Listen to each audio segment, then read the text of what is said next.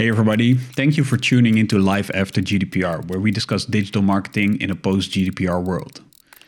In today's episode, my guest is Lisette Meij.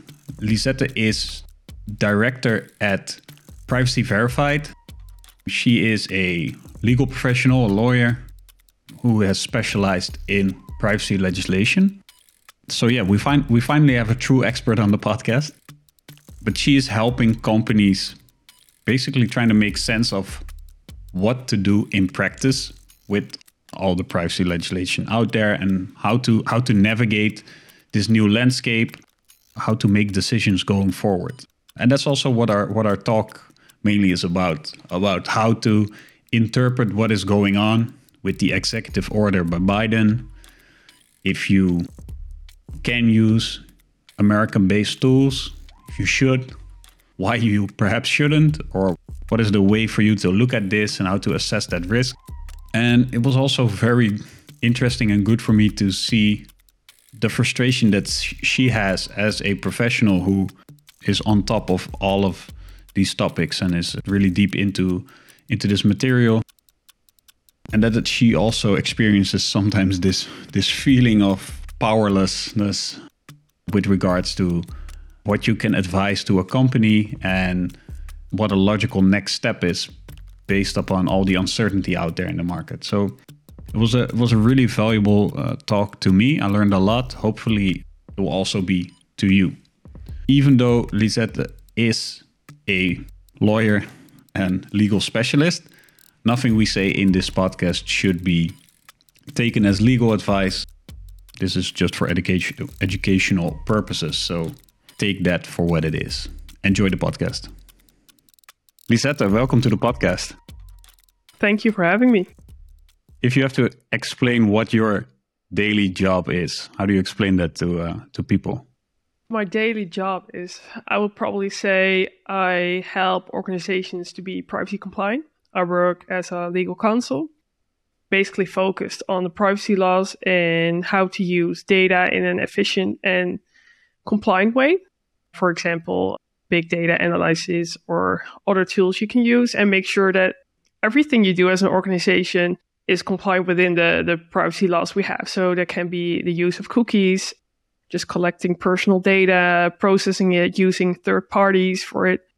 Uh, and I make sure that how they do it, they do it compliant, but also in a practical way so that you can actually do your job and make sure that you're compliant while doing it. I think the the listeners of the podcast will like the the practical part of it. So we'll probably uh, dive into that. Yeah, so do I. Yeah, yeah, yeah. But it's so it's safe to say that you're quite busy uh, the last couple of years after the introduction of GDPR. Yeah, well, you can see that I started in 2014, and we had we also had a privacy law, which was practically much alike of the GDPR, but the difference with the GDPR is that you need to document more to show your accountability, to show how you comply with with the law. In 2018, we saw a big spike that a lot of companies asked for help to make sure, okay, what do I need to do to be compliant with the GDPR? What do I need to change? Am I doing it right? And after that, you saw that went down a bit because the supervisory authority, so in, in the Netherlands, we have the Autoriteit Persoonsgegevens. There weren't a lot of fines, and organizations didn't really feel the need anymore to use their time and their money to be compliant. So you saw that, well, that dropped a bit. The focus, the, the privacy wasn't really a priority anymore, and now you see it's going up again a bit because we have there are, are a lot of things to do. For example, in the news with the data breaches, also everything around Google Analytics. I think there are, there's a new focus again on privacy. So, not saying that we weren't busy in the meantime, but we're pretty busy again right now. Yeah, I can imagine.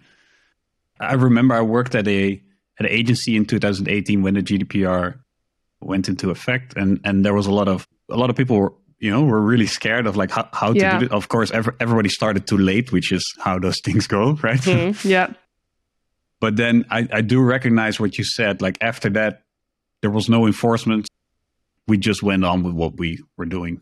Yeah, that was exactly the thing. So with the start in 2018, uh, in May, you had a lot of organizations that wanted to be compliant from the start. Indeed, they might be a bit scared of what was going to happen. And the organizations that didn't do anything yet saw there was indeed no enforcement yet. So, well, the priorities dropped down and you have a lot of other things on your mind you have to do. So, well, they didn't really do anything it, with it. And until you see that some of your competitors is being fined, that's the moment you think, okay, I need to do something myself as well. So, yeah, I think it's a natural reaction, but on the other side, too bad because it's not only about you as an organization, but also about the, the personal data of your customers you're processing. So, it's not only about you and spending time and money on it, but also how do you make sure that privacy is safe while you're processing data. More the more the ethical piece of it. Yeah, exactly. Yeah, I've seen a lot of uh, people in the in the privacy community complain. I would say about enforcement. I think that from this point of view, they are right in the sense of companies that did not do anything with the GDPR when it got introduced actually had a competitive advantage for a longer period of time. If you would argue that that using the data in a non-compliant way could give you a competitive advantage. And they didn't spend the money on becoming compliant. So they had like a double competitive advantage in that sense. So by not being really stringent on on on the fines that we're giving out yeah they were actually rewarding companies that did not comply that's probably one way to look at it i feel like if you look at it more from the ethical perspective I think if you did comply with it from the start, it shows that you take privacy very seriously. I think that's an advantage you have as an organization. And yeah, maybe you did use the data in the wrong way, but from a legal perspective, I would say, well, if you did it after 2018, you had a problem because you weren't allowed to do it. So actually, maybe you collected a lot of data, but if you did it in a, a wrong way, you had to for example, delete the data. So what's the advantage you had from that? And you didn't have to spend any money on it, but probably you did have to do that after two years. So maybe you had some time to save up your money to do it after two years, but you had to do it anyway. And I think that might have been the perspective in 2018. But I think when we look at it right now, I honestly do think it's an advantage you have as an organization if you can show your customers that you do take privacy seriously, I actually think it's a unique selling point for a lot of companies. Because, for example, and also it's not only about the fines. And I think that's a really important point as well that I want to point out because if you get a fine, okay, that's bad. And a lot of times your company is able to pay for it, but nobody wants to pay for a fine. But it's not only the fine you have to pay, also think about the damage to your reputation I think that costs way more than the fine you will get. And that's the advantage other organizations will have. Because, for example, if your competitor has a data breach, you can say, well, look at us. Since 2018, or maybe even way before that, we've taken privacy very seriously.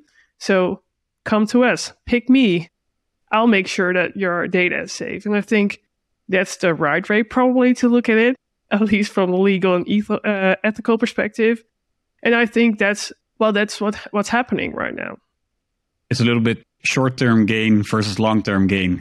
Exactly. Yeah. Yeah. I think for, for marketers out there, there's also a, I see it increasingly marketers becoming aware of like using privacy as a USP. And I think Apple is probably the biggest example of it. And then, you know, we could go down the rabbit hole of whether they do it to destroy their competitors yeah. or, you know, like mm-hmm. there's probably two motives for them, but it's definitely working. Like a lot of people have at least the feeling that an Apple device will protect their privacy more yeah. than than another device. So they're using that as a as a true USP in their in their marketing. Yeah, and keep in mind that you have to comply with the law anyway. So make sure that you do it in a way that benefits your organization. So if you have to comply anyway and make sure you can use it as a USP, I think that's the best way to do it. Instead of seeing it as a hurdle and make I know that a lot of companies, but probably departments within a company, for example, the marketing department sees it as a hurdle and as something that makes sure we're we're able to do our things as we were used to or use the data as we want to. But I think if you turn it the other way around and be transparent about what you do and make sure you comply, it's actually a USP. If you look at it in that way, that's probably the most positive way, but also a realistic way because actually you can do a lot with data if you do it in the right way. If you're just transparent, if you make sure you know who your suppliers are, what data is being exported, you can comply with the law, process the data the way you would like to while regarding the GDPR and using it as a USP for your customers. So I think actually that's possible and that's the way we should go for it and make sure well, we're doing the right thing. I agree. I saw somebody on Twitter, I forget who it was, but there was this news article about the people at Facebook actually didn't understand how their algorithms mm-hmm. were working and also where certain pieces of data came from. And there was like a leak somehow that leaked out that they actually weren't sure internally of how, how the structure actually worked. And I think if you take a privacy by design approach which I get it's hard for Facebook to do after the fact, right? Because they started when probably this, you know, wasn't top of mind at all. But if you would start over right now with a privacy by design approach, it doesn't only help you from a privacy perspective, it also helps you from like a building a solid product and having documented basically all the inputs and how you're handling the data and then how the outputs are generated of whatever whatever data product you're building. So it's actually not only for privacy but also for just your work as a data practitioner, those privacy by design principles are really helpful. I agree, obviously, but I also think it is what happens. You know, if you have self learning algorithms, you might not know every detail on how it works, but you need to stay in control. And that's not only from a legal perspective, but also probably from, I'm not sure, I think you can answer that question better than I can, but also probably from a marketing perspective. You want to know what kind of data do we have? when did we collect it? What can we do with it? If we want to do more with it, what do I need to ask the legal department to do so? And if you know all these things, it's also easier for the legal department, if you have one, to help you with it. Because I feel that's probably also an issue we're dealing with. I see that with a lot of clients. If you have two different departments, for example, marketing and legal, they don't always work perfectly together. And the legal department feels like the marketing department wants to do a lot with data and they only inform the legal department at the end of the idea of when it's already running. And the marketing department feels like legal always says no. But if you are in control of data from a marketing side, it's also easier for the legal side to help you with it and say what's possible or what's not possible. Cooperation. Exactly. Yeah. I want to move the conversation a bit to the international data transfer side of things. So in our little world, almost every tool we use or have used in the past is made in the United States. A lot of the big digital analytics, digital marketing tools, and a lot of the big digital advertising platforms are based out of the US. There is a change in that, but it's still, I would argue, uh, 80% of the tools that any any anybody wants to use are still from the US. And that's a that's an issue. Do you maybe want to walk us through how we got to where we are right now in a in a like a helicopter view and and then and then uh, we can dive into uh, into the details. So we have our privacy law, the GDPR, that states that if personal data is being processed, organizations have to comply with the GDPR. But some organizations, if you go outside of the European Union, they don't have the GDPR. So if you want to use a third party supply, so if you want to use a supply outside of the European Union, or law states that they have to make sure that the same principles as we have in the GDPR are being reached while using that supply. So how can you do that? You can have an adequacy decision that says if you use a supplier from this country, it's okay. Uh, you can use standard contractual clauses. But for the US specifically, we had a different adequacy decision that said that suppliers in the US, through a self certification, made sure they will comply at the same level as the GDPR. At first, we had safe harbor, it was before the GDPR. It was decided by the Court of Justice, and you probably all heard of the name. And if not, this is the first time you will hear of it because Max Schrems made a complaint that Facebook sent his data outside of the EU when that happened, his privacy wasn't being safeguarded the same way as it would have been in the European Union, while our law states that it has to be. the Court of Ju- uh, Justice said that the safe harbor agreement we had with the US was invalid because indeed, and that's the main issue that's there, while processing data in the US, we have the US intelligence services that have can have access to our data. And that doesn't comply with the law we have in Europe because, well, you have the right to privacy and bulk surveillance as the US intelligence services do, doesn't comply with the basic for privacy we have in the EU. Okay, so that happened, and there was a problem because without the safe harbor agreement or the safe harbor framework, we weren't really able to use the US suppliers. So what did we do? We searched for a different way in the meantime, and we went to the standard contractual clauses until we had a solution for it. The solution that was being made was the Privacy Shield framework. Maybe that rings a bell for uh, the people that listen to the podcast. But actually, the Privacy Shield framework didn't solve any of the problems because uh, the US was still able to use the bulk surveillance by the US intelligence services, and still we didn't have the, the level of privacy we want to for our European citizens. So again, Max Schrems went to the Court of Justice of the European Union, and, and the privacy shield was being invalidated. Again, we had the same issue. What do we need to do now with all the US suppliers we have? Because now there's no privacy shield anymore, which was the basic of our agreement while using the US suppliers.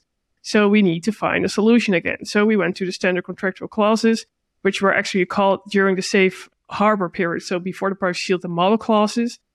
And we feel like that's the solution. But the problem is that the US has the possibility to use the US intelligence services and the bulk surveillance, so access to your data.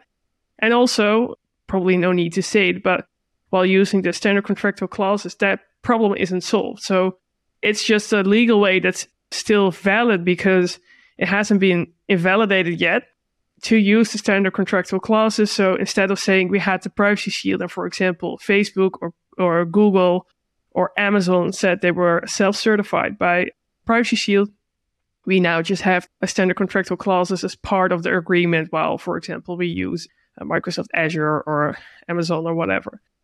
But the issue still remains because the issue is that the US has the possibility to access our data, the, the European data, when we use US suppliers. So in the meantime, from the safe harbor to privacy shield to the standard contractual clauses, we saw all kind of solutions. For example, the US suppliers saying, okay, you can use the services, but then we host the data within the EU.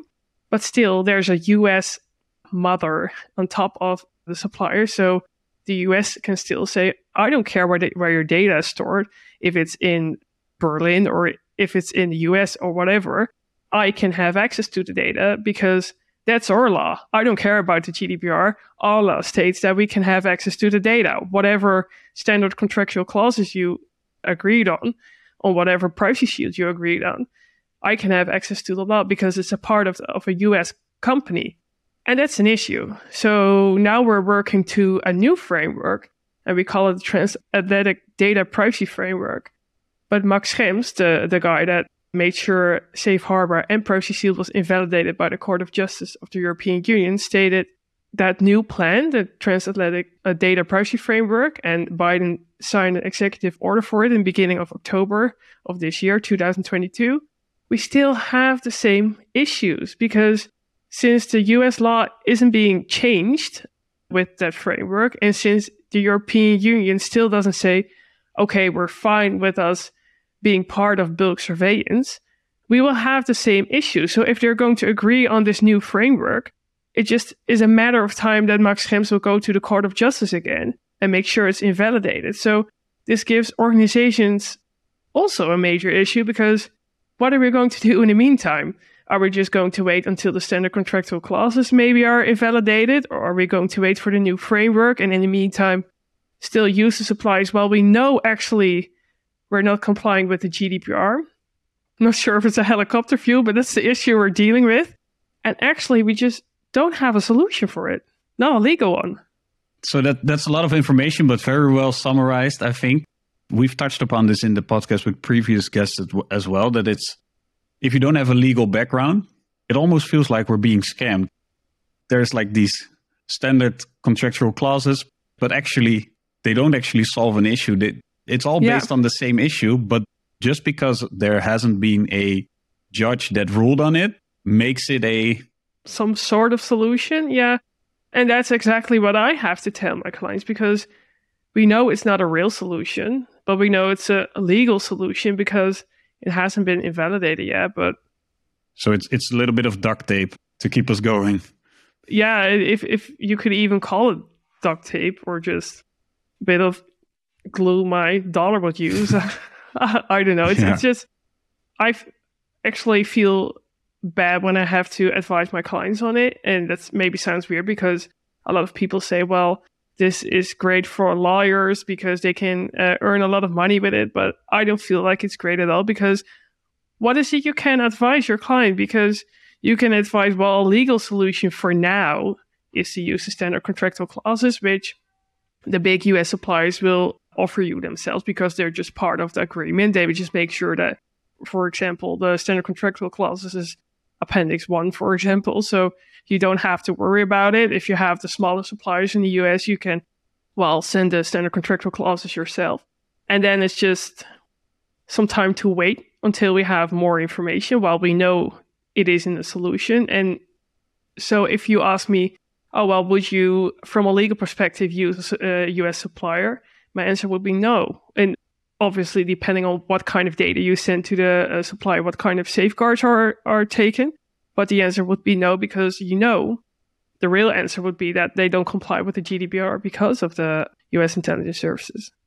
If we take the fact that it is unlikely that the United States will ever comply with that fact, right? That it will ever refrain the NSA, the CIA, and whoever from, from accessing that data. And I think looking at the history of the United States and how they approach this, I don't think that's likely. I don't think they will do that. I don't think it's in their the way they look at things, right? They probably value privacy, but the NSA and the CIA are above that, so to say. If you take that as a given, then there is no structural solution ever to this problem. Yeah, and I think that's something Max Schrems said as well. That there will be a solution if they change their law. So if they actually make sure that access to the data isn't possible, or if we just accept the fact as the Europeans that access to the data by the US is possible.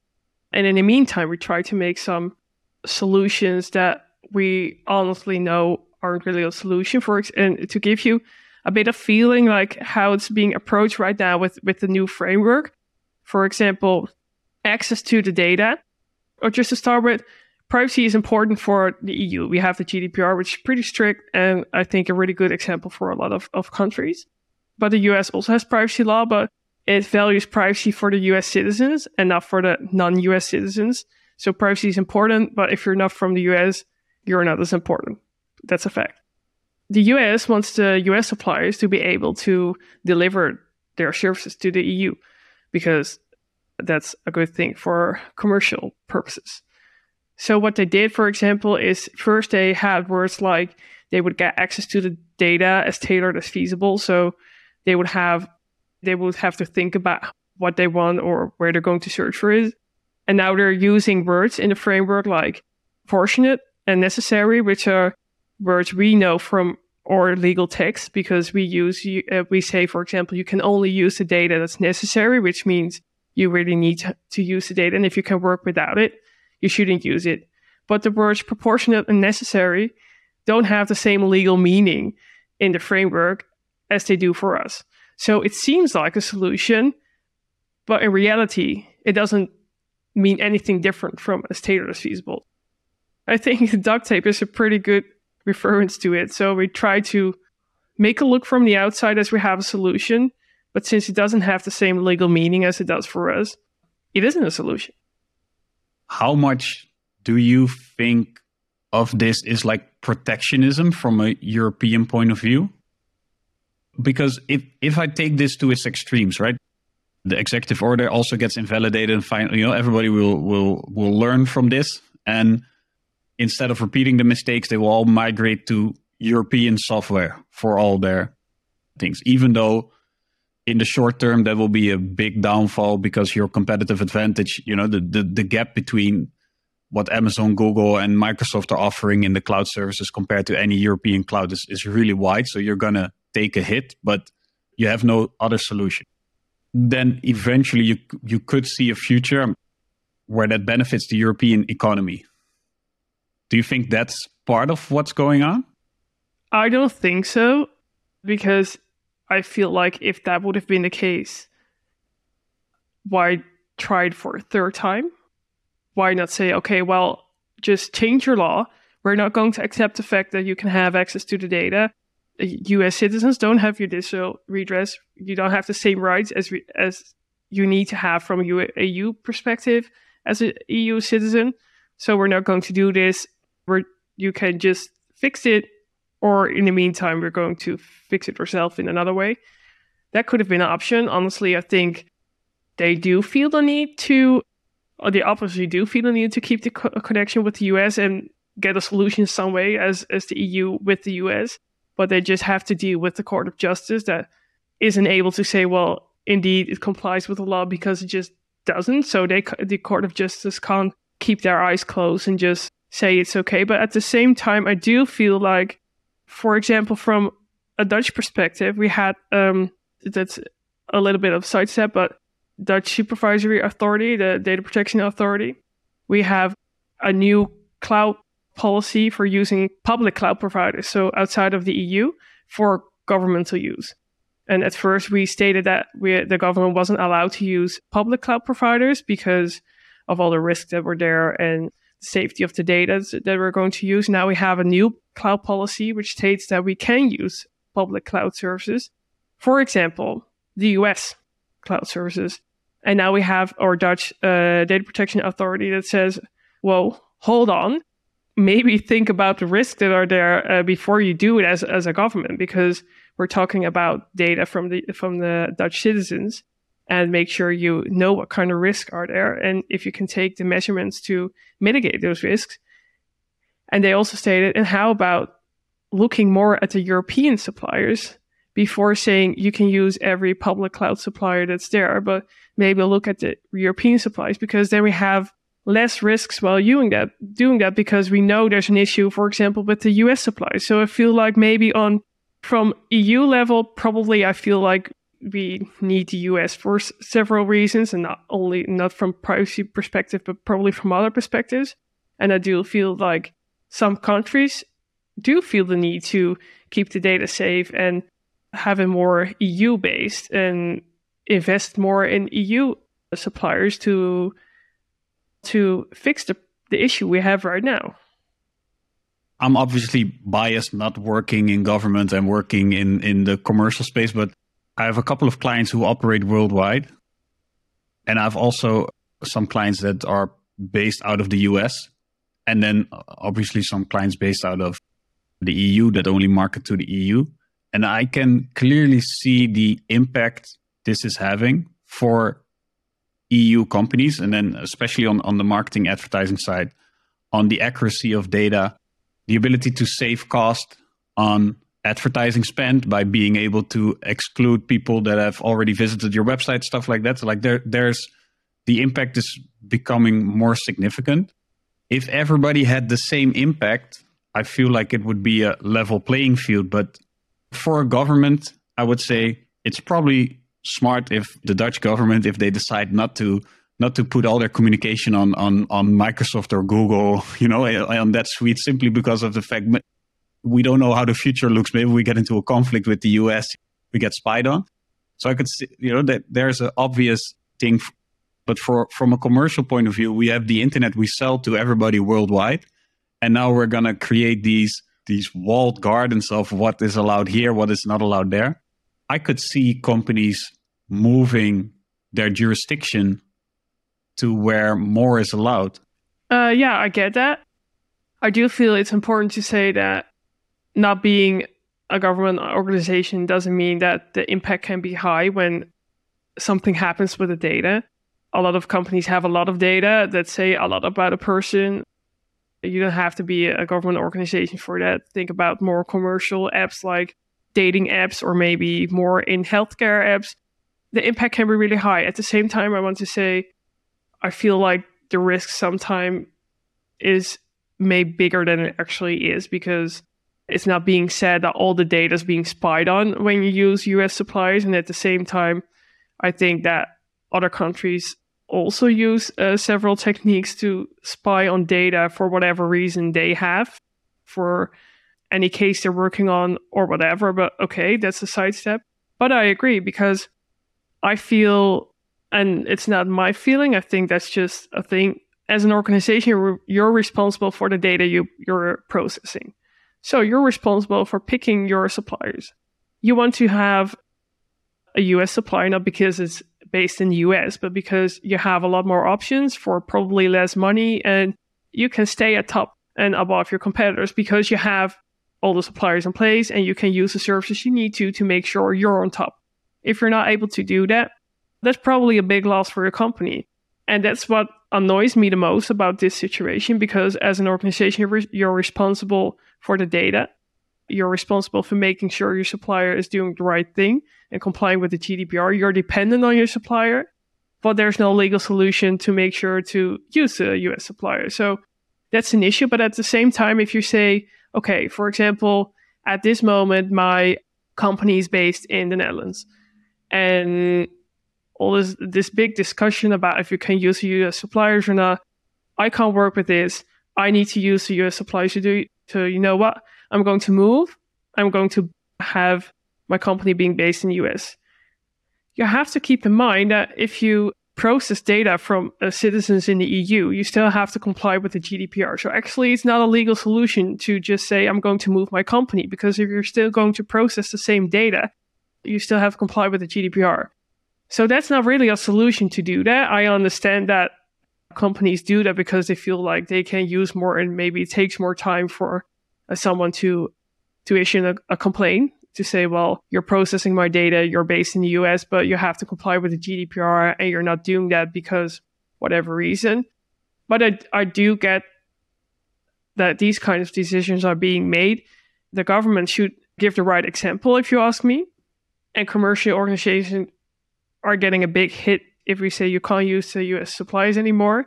But I end up saying the same thing because there is really a solution. So I yeah. also understand the the hard time companies are having right now because they are uh, being kept responsible for it. But from a legal perspective, you're not giving any solution for it. So how can you be responsible for it if we don't have a legal solution to do this? A little bit in, in limbo, uh, so to say. Yeah. Maybe maybe move the company to Panama or something like that. And just only process data from the people that live in Panama. Probably that's a solution. Yeah. I'm not sure if if it if it works for every company, but that will help. Yeah. I'm in conversations with my clients, and a lot of them are looking at migrating from Google Analytics 3, Universal Analytics, to Google Analytics 4. Because if they want to continue to use Google Analytics, they will have to before uh, summer next year. Yeah. Yeah, the, the timing is a bit unfortunate for Google with that respect because the, the whole, you know, the whole privacy thing and the migration come at the same time. So a lot of people are evaluating their options. And I think that's a that's a good thing for several reasons, and, and privacy being one of them. But the conversations I'm in right now, so one thing you could do is you could migrate and you could fight it, right? You could go to, you could migrate to Google Analytics 4 and, and implement it in a way that you feel is as privacy preserving as possible and then hope that the executive order you know that max schrems loses in the future or or just accept that you can use it for a couple of years because i would argue that if max schrems files a complaint then it will also take it won't be tomorrow, right? That that mm-hmm. so the executive yeah. order will be in place for I don't know what's your guesstimate? Two years? I'm guessing that the new framework will be there probably next year, somewhere next year. Yeah. Then he has to fight it. The Court of Justice has to say something about it, so it will take at least maybe two to three years to say something about it. Yeah. So let's go with three years. So you could you could migrate. You could assume that this executive order is approved and it's valid for let's let's say three years. So that's an investment you make. You have three years of analytics data to to run your business with.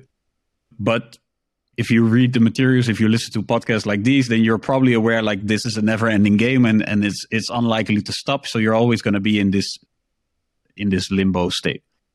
Then the other options are European based solutions that have the stamp of approval from I, I think the French DPA did, did the yeah. best job on yeah, on, on, on did, uh, yeah. yeah. on giving the approval like Piwik Pro and, and Matomo and, and and you know all, all these solutions yeah all the privacy proof solutions you could use yeah what, and I also think they stated even what kind of settings you have to use to make sure it's privacy proof so yeah exactly so they they yeah they made a a solution list for you I think what you will lose as a company is the integration of your analytics tool and your advertising suite. Most of that, yeah, for obvious reasons, because you know once you do that, then it's no longer a statistical analytics tool. It becomes more of an advertising tool, and and, and different rules apply. But at least you will have a tool where you you can be fairly certain. Like I would argue that because the French DPA gave their seal of approval, you're you're on the safe side of things. But I feel for a lot of the clients that I talk to, have a feeling like that's a little bit downgrading. And so they're also looking at the other solution. And the other solution, in, in my opinion, is going the first party route where you take it in house. So this this used to be something that that enterprises did, right? They they would build their own analytics solutions. They had enough people to do that, and because of some a lot of open source frameworks, it has become easier and easier to do it with less and less people. And I feel like we're at this point where it's feasible if you have like a three people team, right? If you have a data engineer, an analytics engineer, and and somebody architecting it, you could you could run your own first party analytics suite using using something like Snowplow. But then the next issue that's around the corner is the cloud environment because most of these don't run on on-premise servers. They run on Google Cloud, Amazon Cloud, or Azure Cloud. And a lot of companies business intelligence tech. I'm, so I'm talking about the marketing and analytics side of things, but a lot of their business intelligence and their other data sources are already on one of these three US uh, based clouds. What are your thoughts on this solution? Like migrating to a fully owned first party solution, even though it runs on Google Cloud, you have the keys to encrypt it and decrypt it, but yeah, it's still it's still a US based cloud is it a fake solution in the sense of it's still the mother company is still in the US, or is it an improvement compared to using something like Google Analytics?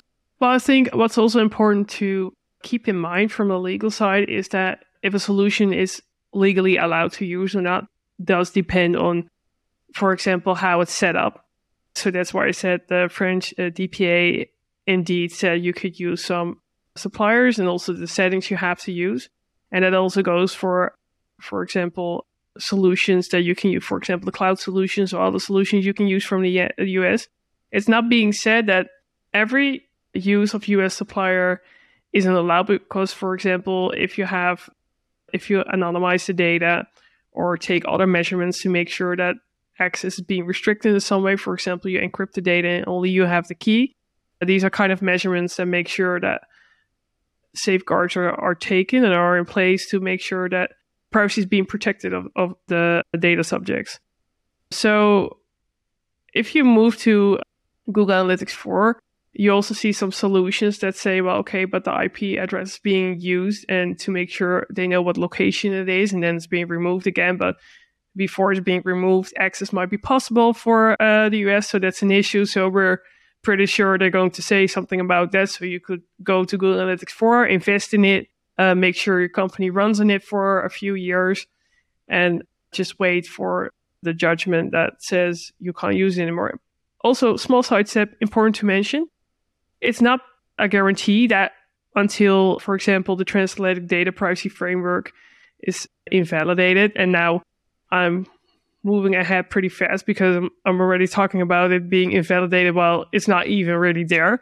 But if that happens, that's not the only way to say you're not complying with the GDPR, because if you look at Google Analytics, Privacy Shield was already being invalidated. We had the standard contractual clauses, and Max Schrems, he's part of None of Your Business and the YB. He filed, I think, 100, uh, more than 100 complaints at different DPAs in, in the EU to say that companies were using Google Analytics and they were not complying with the GDPR and also not with the standard contractual clauses because the US can't take the same safeguards if we do it in the EU. So we didn't have a privacy shield anymore. We had the standard contractual clauses, which were still legal, but still were saying the use of Google Analytics is not complying with the GDPR because data is being accessed, could possibly be accessed by the US because data is being stored in the US.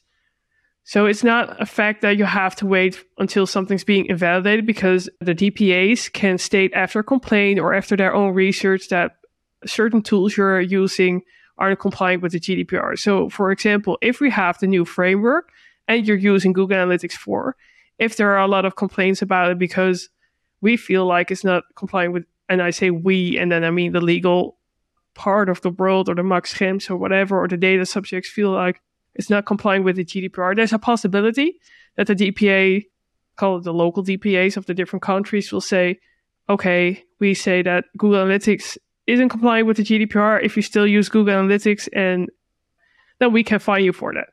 So it's not a guarantee that we can use it for three years until something is invalidated. In the meantime, something can happen as well. Okay, back to your question. If I feel like if you make sure you do it as a first party, you also see the solutions for Google Analytics as the, the server side tracking, for example. Well, you could say that if you you run it yourself, but you do host it in a US cloud, for example, Amazon, but if you, for example, can encrypt it in such a way that only you have access to it and you have the key, then you could say that if the uh, US government gets access, so if they go to Google and they say, I want to have access to the data, they won't be able to use the data. Also, have to state that encryption isn't anonymizing the data because we feel like if you use the key, it can be decrypted again. So you could relate it to a um, data subject if you have the key. So it's not, we only call data anonymous if it's not ever being able to be de anonymized again. So encryption is more of a safety measure you can take. But these are kind of measures you can take to make sure you can work that way because, as being said, it's not a fact that you can't ever use any supplier in the US. You just have to make sure the same safeguards are being taken as we have in the EU. So if you're if you do that and you have different measurements or measures you take and you make sure the risks are mitigated or maybe removed completely, yeah, then that's a solution to do. But I do think, to be honest, that probably isn't a solution for every company because you say you need three people. If you're a small yeah. company, you're not going to hire three people to make sure the analytics work well. You're also not going to hire a lawyer. So, yeah. 100%. I've said this before on the podcast, but Google Analytics being free got a lot of people using it. Yeah. And it got a lot of people accustomed to data, but free doesn't exist. We, we've we've been learning that since since the internet uh, grew up. So we're now coming to the point where there's a threshold you have to go over. If you if you want to use data, you have to use it properly. So you also have to invest in it, and that might mean having those three people to do it first party, or it might mean that you have to go with a European solution that has a that that you pay for that has a better solution that is privacy safe, but the free period is over, so to say. I think that's a pretty important point you're mentioning because that's something I'm looking at it from a different side. I look at it from a legal perspective. You're looking at it uh, from a marketing perspective. And if I tell clients, for example, just don't use Google Analytics because it's obvious and clear that by several DPAs it's being said that it doesn't comply with the GDPR and you can have a serious issue if you're still using it while knowing this because we all we all heard this and we can't say okay well I'm just going to wait for the DPA to send me a letter and we'll just hope that I can say well I'm so sorry I'm just going to change it right now okay no you already knew this was coming but what I hear as a, a reaction a lot is that, for example, I say, okay, take a look at European alternatives because there are European alternatives that work well. But that's the issue. You have to pay for it. And Google Analytics was free. So a lot of companies say, well, do you know how expensive that is? Because when something is free, and if you have pay, even if it's just 50 euros a month, we feel like that's a lot more. And also the lock in Google created while using Google Analytics with all the all the kinds of services is also really important because that makes it harder for companies to move away and probably and again i think that's a question you're you can answer you also have to invest more because it's not only using a new tool but also the the steps you have to take to get to use the new tool. So it's not only turning off Google Analytics and turning on, for example, European alternative, but also the way of getting there and, and implementing. And probably that also costs a certain amount of money. No, 100%. Google, Google did a great job of getting everybody hooked yeah, on, the, they did. on their yeah. system. It will make it really interesting uh, in the in the next couple of years because I do think it's it's a good thing for companies to force them to think about this, right? Because as long as something is free, you're not forcing that decision. From a business point of view, if you have a free alternative, then if it's really cheap to implement and it's free to run, then you're you're almost dumb if you don't do it, right? If there's no downsides Yeah. to it, because Yeah. from a business perspective, it would be negligent to not do it because you might have that data might be valuable to you in the future, even if you don't use it. And now we're being forced. Okay, there, there's a cost to collecting data, and that cost is, like you said, it could be if if you don't do it properly, it could be bad PR, could be the fines that you, could eventually get. So you have to actually think about okay, wh- what use case do I want this data for, and then the whole privacy by design things starts because you can actually think before you start okay what do we want to use it for and then figure out a way how to do it in a privacy compliant manner and then realize that there's cost to it and you have to figure out if it's worth it if there's Yeah. return on investment and that's a healthy business practice i think Yeah, and also I feel like we were all using Google Analytics, and the basic reaction is, well, I'm not stopping well eh, with using Google Analytics because other tools don't give me the capability of doing what I'm doing right now. But also, it gives you a moment to step back for just for a moment and think, okay, what am I using Google Analytics for, and what kind of opportunities does it give me, and what do I want? What do I want another tool to do? And that gives you the capability to decide what tool fits best for me because a lot of companies are using Google Analytics and not even if they don't have a marketing department, don't even really know what it does No. exactly for them. And I also feel like if you're going for Google Analytics 4, you will also have some costs to implement it because it works different from what we're doing right now. So that's also a good moment to think, okay, am I going to invest in Google Analytics 4 with the risk that during the next couple of years uh, something might happen? Also, I feel like if we go back to the first subject we talked about, how about going for a, a European supplier and say, okay, we value your privacy, so we decide to stop with Google Analytics and to decide to go for a European supplier. That's also a possibility if they can offer you the same as, for example, Google uh, did. Maybe look at it from a different perspective a bit and see how it can benefit your organization when you transfer to another tool or to another supplier. And also, another last statement I want to make it's also pretty hard for all the US suppliers because they do try to change every time we have a new framework and to give you the new contracts, for example, the standard contractual clause. But at the same time, I'm not saying that all the US suppliers are great and they value your privacy because that wouldn't be realistic. But they're in a hard position as well because the EU just says you have to comply with the GDPR, but they at the same time have the US law uh, they have to comply to. So they're a bit in the struggle as well. They can't do it right, even if they want to. So you should give them maybe just a little bit of credit for that as well. Yeah, yeah, for sure. It's uh, it's one of the difficulties when we have uh, when we have this beautiful global internet and then we have our national Yeah, local exactly, laws. yeah. It, do- it doesn't really match well. Nope. We'll, we'll get there eventually. I'm sure we have to. We have to. Yeah. Thank you so much for uh, for sharing uh, sharing your knowledge with us. If people want to reach out to you or learn more, where where can they go? Where can they follow you online? They can always uh, add me on LinkedIn. It's just my name, Lisette Meij. They can reach out anytime uh, if they want to, or visit the website, which is privacyverified.nl, if they need help to be compliant or have any Google Analytics questions or about the EU suppliers. I'm happy to help. Cool. Thank you so much. Thank you.